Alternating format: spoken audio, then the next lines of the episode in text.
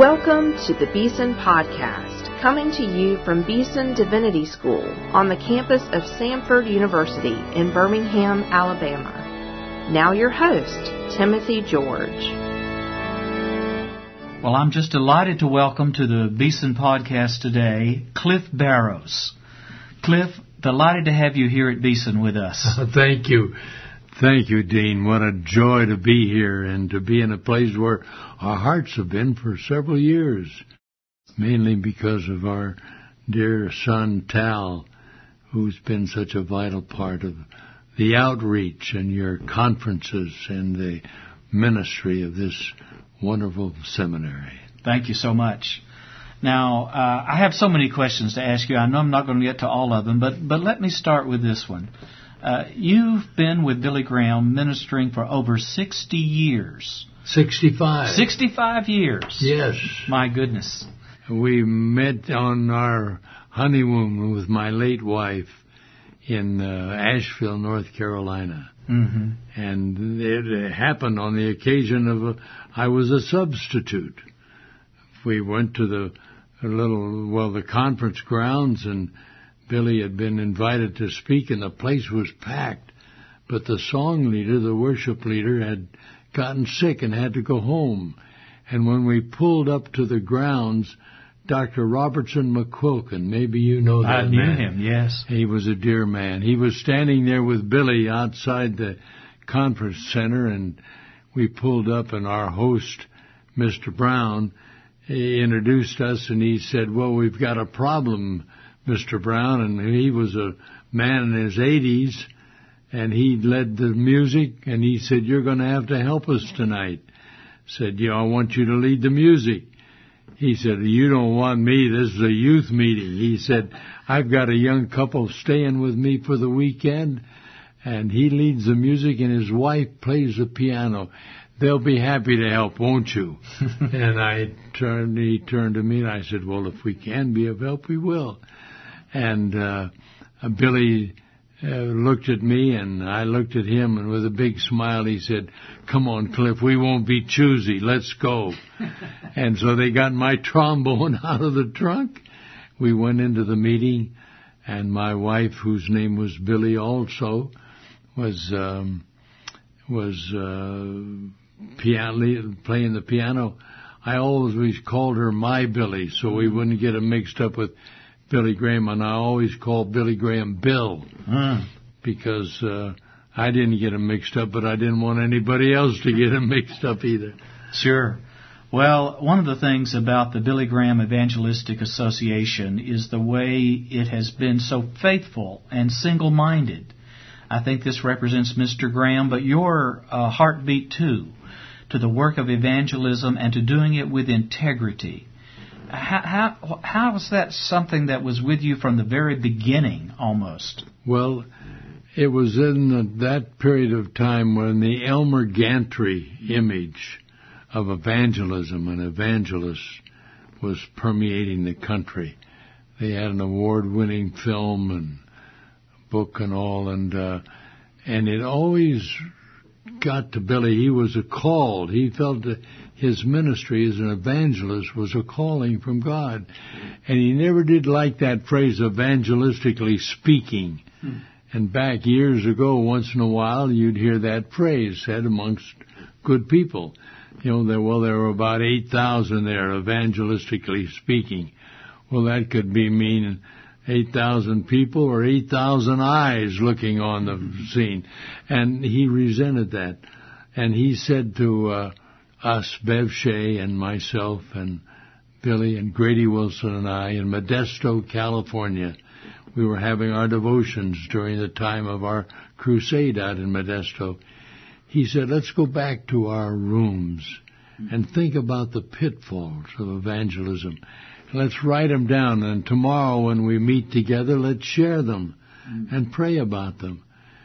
Well, Timothy, we came back the next day, and there were four areas that all four of us, or five of us, had written down. One was integrity, Mm. being men of our word, being truthful and honest, not trying to pad the figures or to extend budgets and that.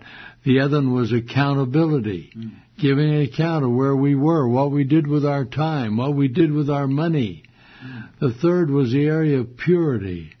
Never be caught in a room alone with a woman of a, or that wasn't our wife, mm. or if there was another woman there to have one of the team members there. Mm. We guarded that, and Billy made a covenant never to ride in a car with a woman by himself. And there were times when he had to really make that evident, even with the ambassadors' wives in other countries, because he knew the reporters were there and would make a issue of it. And the third was, a fourth was humility, mm. being willing to uh, humble ourselves and to um, put the others first and he was set the example. We prayed about these. We prayed about it in tears. Mm. And when we left that devotion time that morning, this is my hometown, Modesto. I said, let's call it the Modesto Manifesto. Mm. We'll remember it that way. And we have. And those have been issues and precepts that I think have been guidelines for the ministry of the Billy Graham Association through the years. And they're so important and as important today, even with younger leadership, with Franklin and the group behind him. And I'm still alive, able to help encourage them. Bev Shea is 101, mm-hmm. still sings.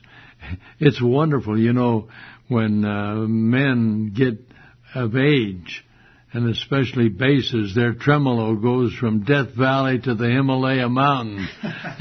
and there's a big gap in them, but uh, Bev's has just been so sweet.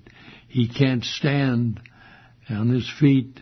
He has a hard time getting around, but he'll sit on a chair and at the cove we'll have a uh, time of singing and talking and he'll burst into a song and hope people people mm. love it and I love it most of all. And you were just recently together with him and Mr. Graham at yes. the Cove. Tell us about that meeting. Well, the folks planning it are uh, Bill Palmer, sure, yeah, our, our executive chair, and a couple of the men have planned a meeting with leaders, Christian leaders, and some uh, executives in in business and industry about 32 of them of a private meeting and wanting Bill to come and Bill said he would come. And he was felt well enough to be able to get there. And that's the first time we'd been together for quite some time like that. Bev Shea came and I came. And we sat the three of us up in front and they asked questions and we talked amongst ourselves and reminded each other of situations. And uh, Bill poured his heart out to him talking not strong but we could hear him and understand. He said my one desire is to preach the gospel one more time to the people either on television or from a crusade. I don't know how, and but I pray the Lord will give me strength. Mm. And I want to hear Bev sing again. Mm. I'd rather have Jesus. And of course, we'll do How Great Thou Art. Mm. And uh, I would be there to, to lead the singing. And I'm the youngest of the three. I'm only 87, so they expect me to keep going.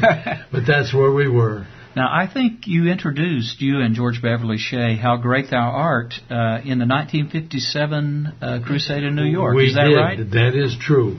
And that's not the first time. We sang it in Toronto in 1955, mm-hmm. but uh, or 1956. But it was written by uh, Gustav, a man by the name of Gustav in Sweden. Then translated by Pastor Boberg in Sweden.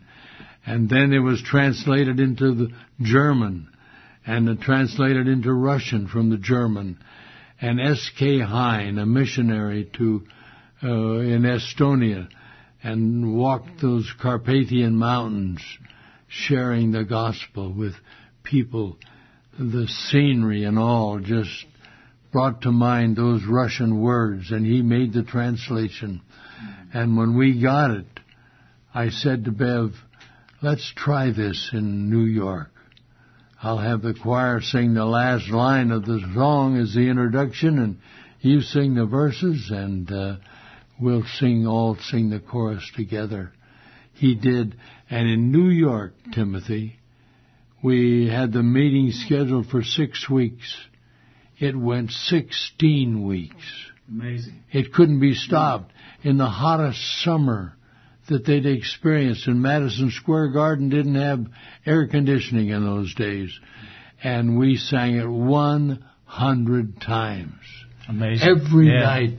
And then if we went in an outdoor meeting, which we did several times, like Times Square, Yankee Stadium, why we sang it again. But how great thou art became the most beloved hymn, surpassing even the old rugged cross. Yes. My Jesus, I love thee. Some of those that have been familiar on the number one on the hymn list, it surpassed that, and I think it's true today. Now, one of the concerns that I have is that some of the great hymns of the past seem to be not known by a new generation. And there are great new hymns. How Great Thou Art was new in the 20th century. And in Christ Alone, there's some Right. wonderful, great new hymns. But I'm afraid we're losing some of those majestic hymns of the faith that have nurtured generations of believers in Christ. What, what do you think about Well, that? Well, I think that's true, but I think that uh, we're witnessing a return to many of them, and they're changing the tempos. It's interesting what some of these young musicians are doing with creative, great creative abilities, and and um, even melody lines. They're changing it. I can't figure out where they're going, but that's my mindset. But I, I've been in the church on Sunday. They do a contemporary worship. And of course, not being able to read the lyrics on the big screen, I just have to kind of la la la along. But I, I catch what words I can. But I'm seeing a return to uh, some of the great hymns, like Robert Robinson's song, "Come Thou Fount of Every Blessing." Tune my heart to sing Thy grace. Streams of mercy never ceasing flow from songs of loudest praise. What wonderful lyrics. And we're hearing them. If we listen on our iPhones, we can pull up four or five different renditions, some of them in modern contemporary style.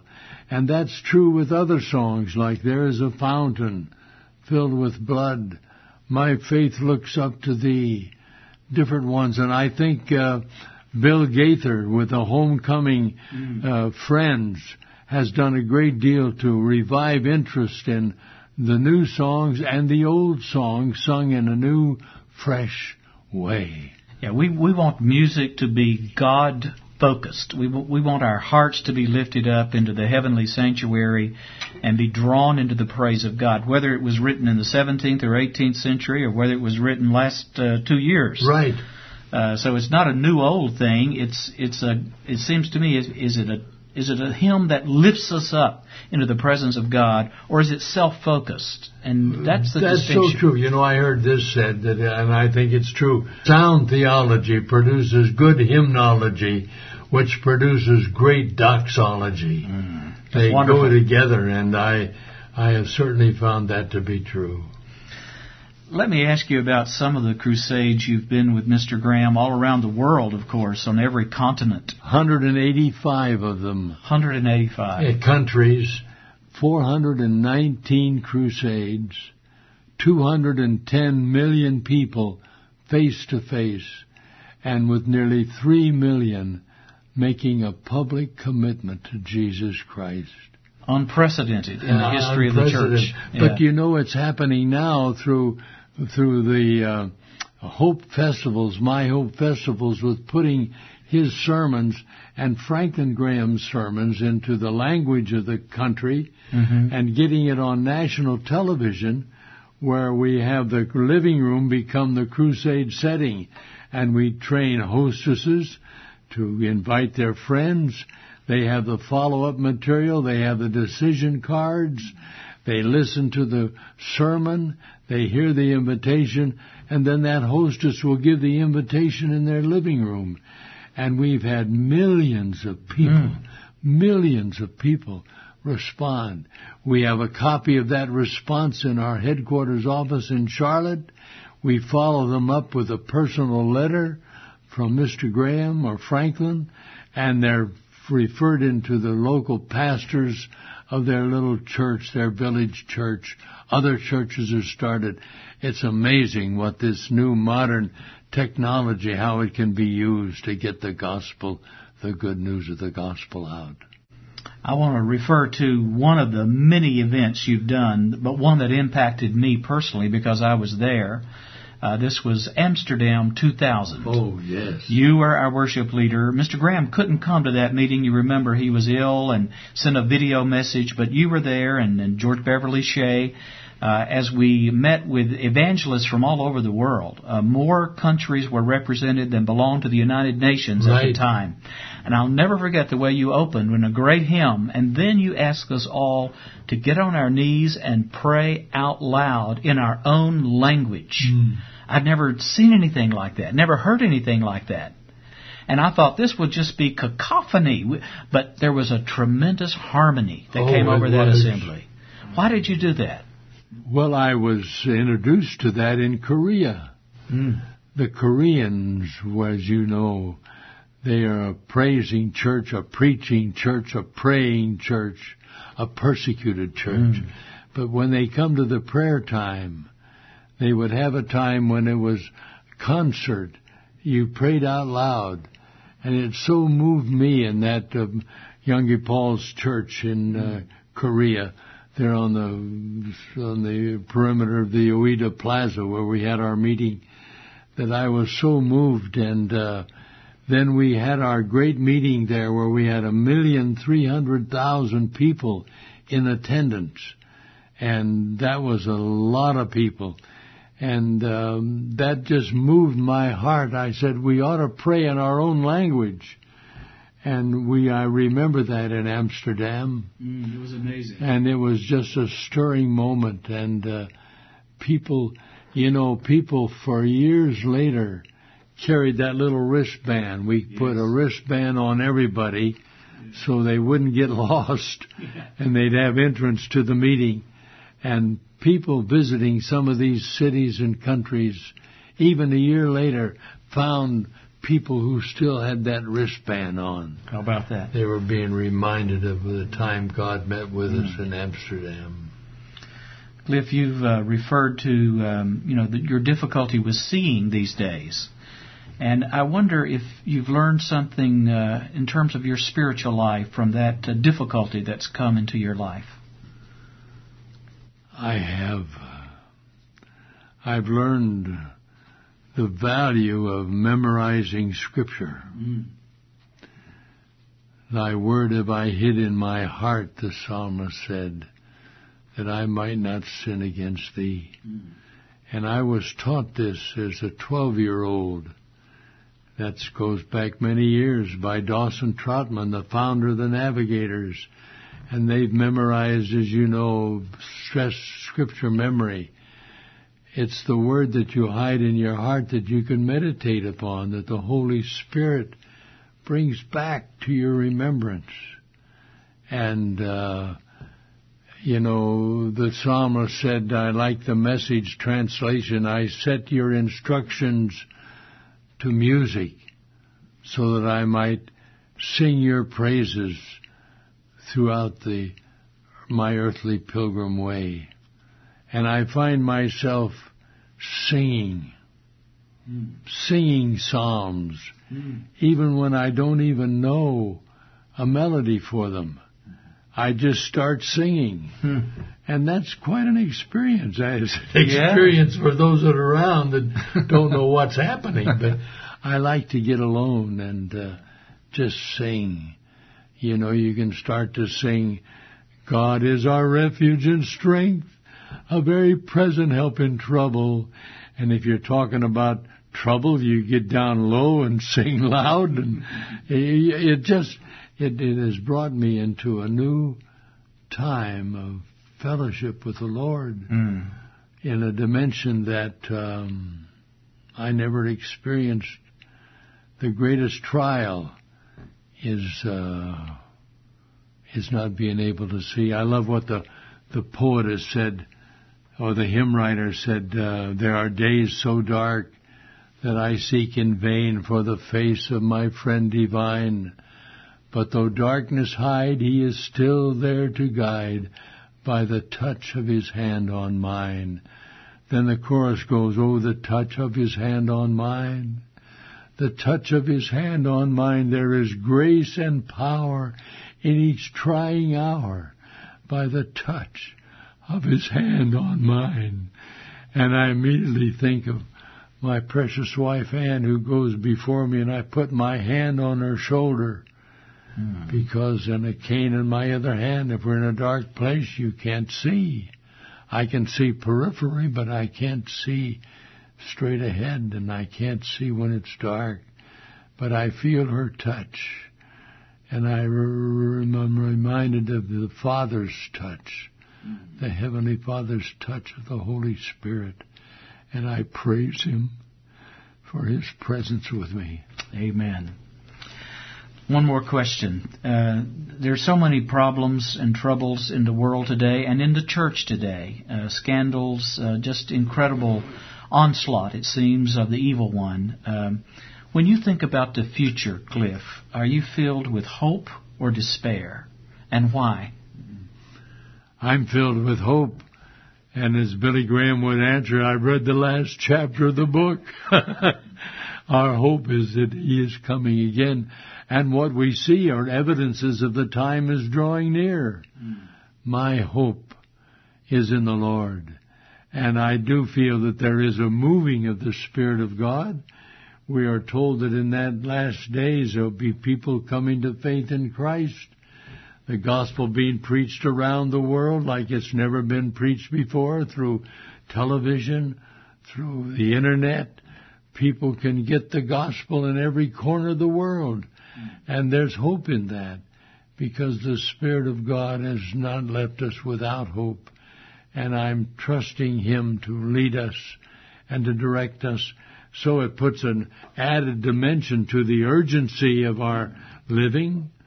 We ought to not be seeing how we can retire. I, Billy was often asked, when you're going to retire? He said, well, I don't read the retirement in the Bible. I found it the other day in Numbers 18 where Moses retired the priests from active duty at the age of 50. Then he allowed them to serve five more years as assistants and then they'd be retired from active duty. And I said, well, Billy, they people are taking sabbaticals. He said, what is a sabbatical? you and I have never had one.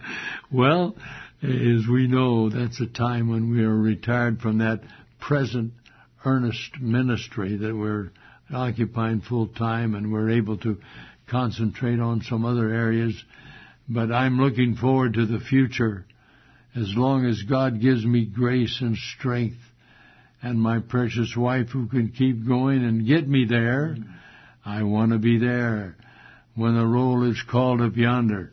Homer Rodeheaver teaching a, a class on how to lead singing. He made sure that when you said when the roll is called up yonder, you didn't want to end your hand down. He said, I want to end it up in the air. I want to be there. And uh, that, that was great. Marvelous. That was great. Well, Cliff, on, on behalf of all the people who've listened to this podcast and your friends around uh, the country and indeed the world, I want to thank you for your faithfulness to Jesus Christ and for His gospel and for your warm, winsome heart that reaches out to everybody with love and compassion and encouragement. It's been a blessing to have you with us, and thank you for this conversation. Can I leave one verse with you? Please. Be strong and courageous. Do the work.